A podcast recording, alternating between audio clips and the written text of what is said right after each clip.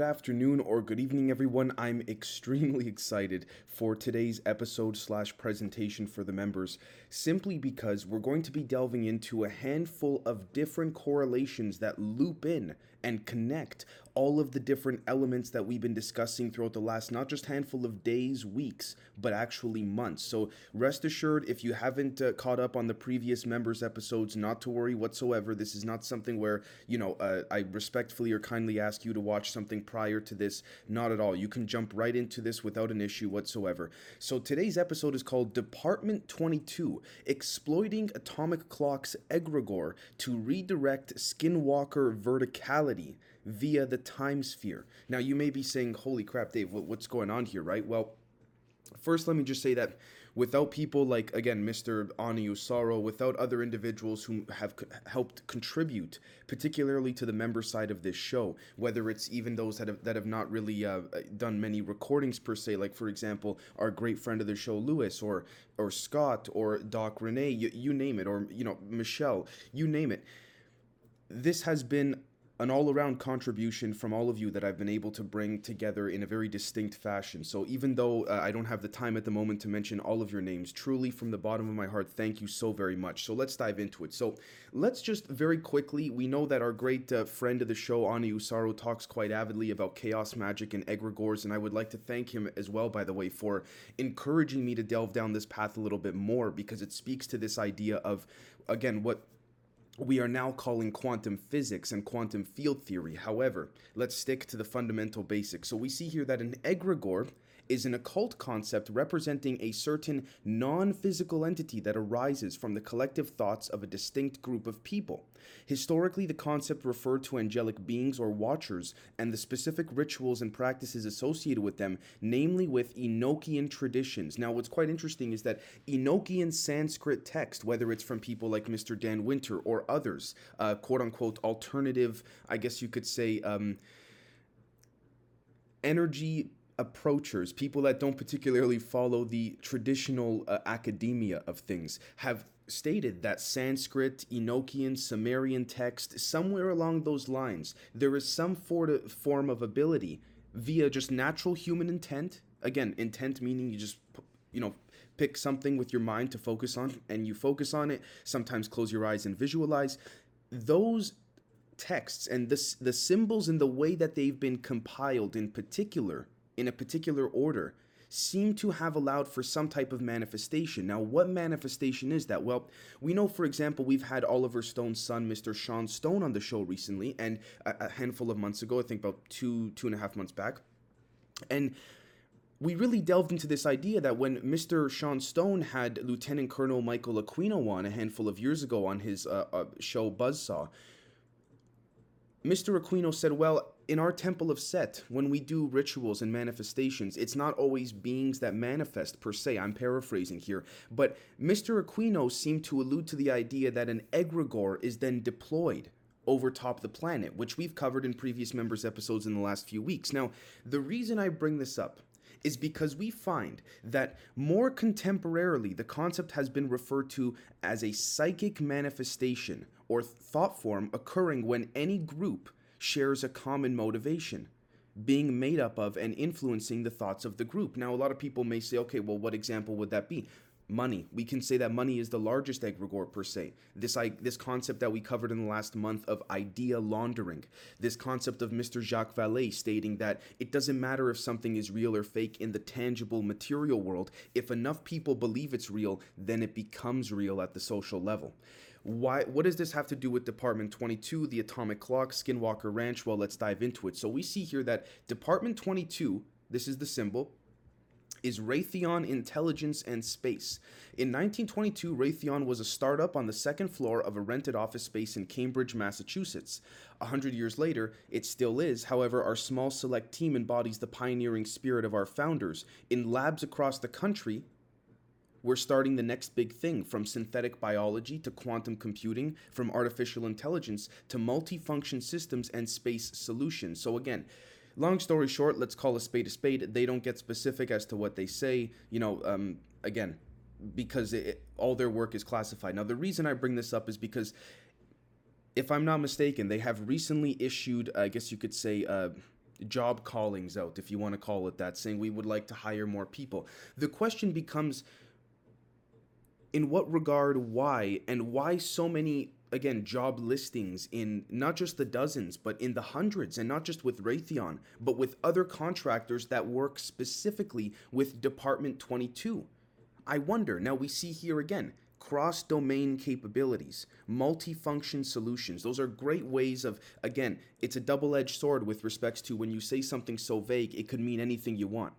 That's the point in this regard so again, when people say, well, oh my gosh, what a vague statement, exactly, that is the point. It means something different to everybody. So everyone interprets it differently. Therefore, a precise egregore focused around, huh, what's happening at Department 22 cannot be formed.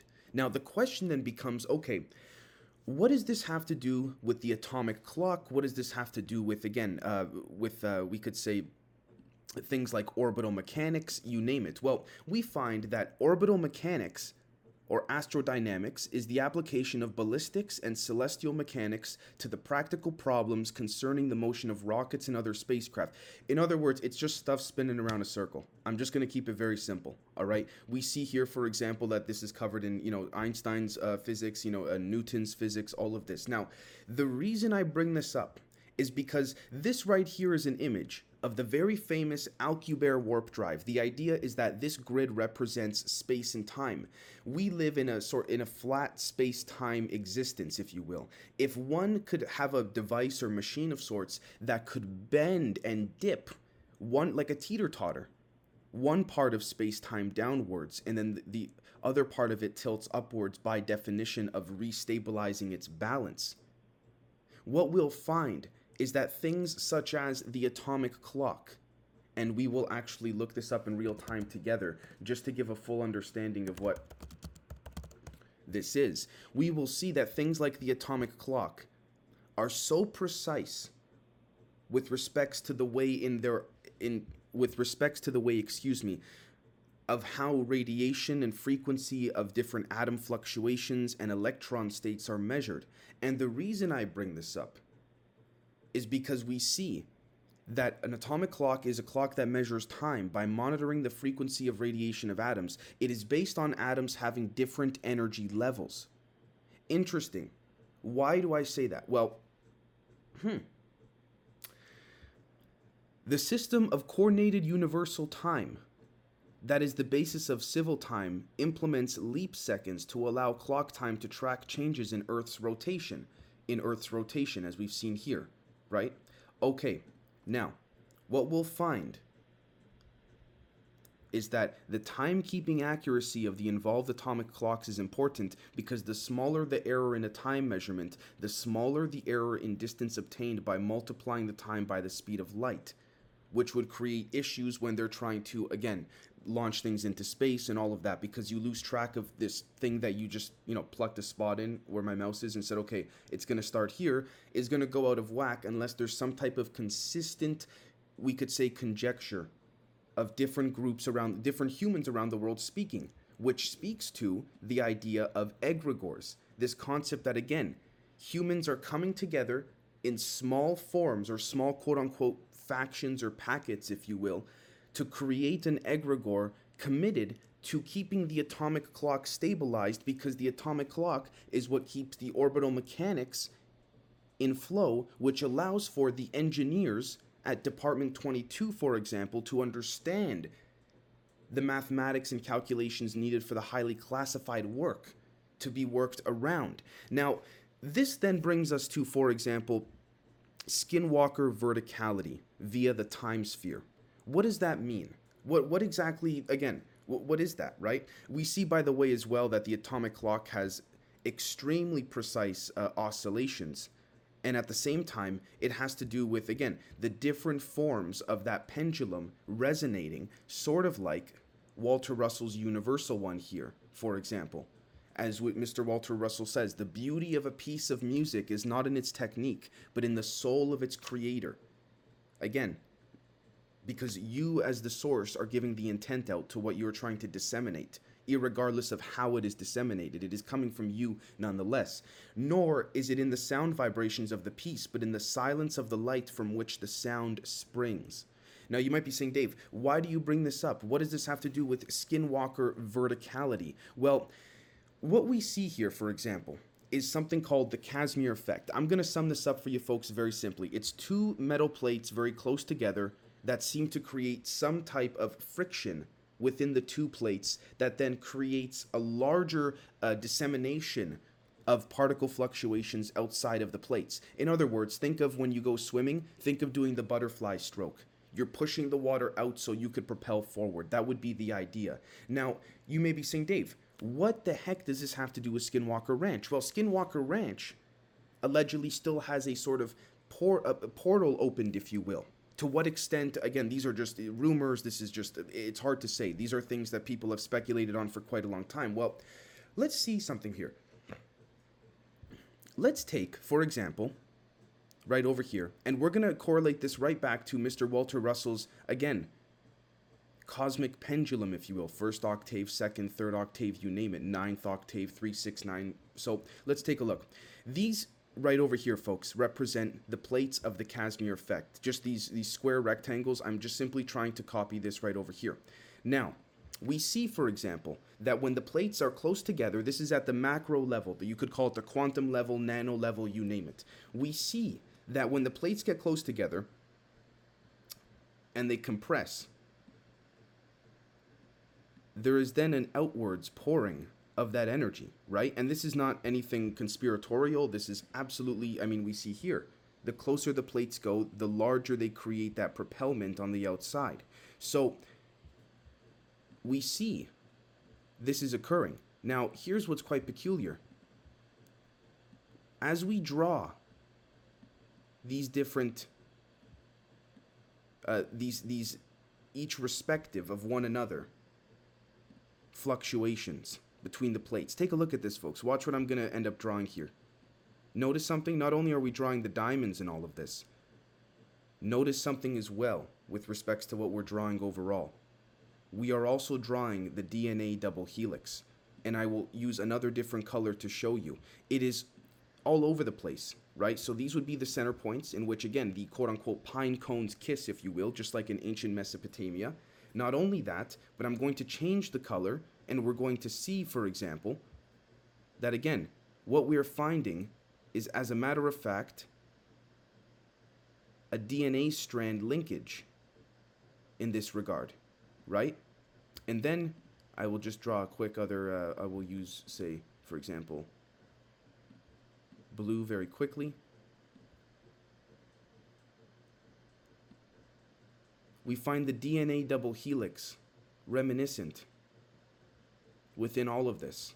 Now, the center point in which again people like Dan Winter speak on so so appropriately in my humble opinion would be right over here.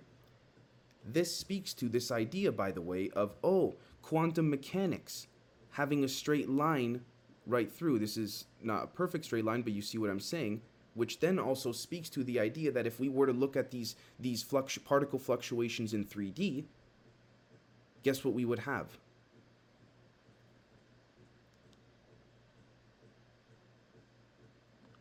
Again, and this can be found, by the way, this type of image on Wikipedia. So the question becomes okay, Dave, what does this have to do with Skinwalker Ranch? Well, if a portal were to still be opened relative to some type of ancient ritual or something like this, who knows? The idea would be that if this is the ground of Skinwalker Ranch, and there are frequencies all over the air, something is emitting from beneath the ground that then is creating some type of, we could say, modality that enables the same effect, by the way, that the forgive me here the Alcubierre warp drive is doing.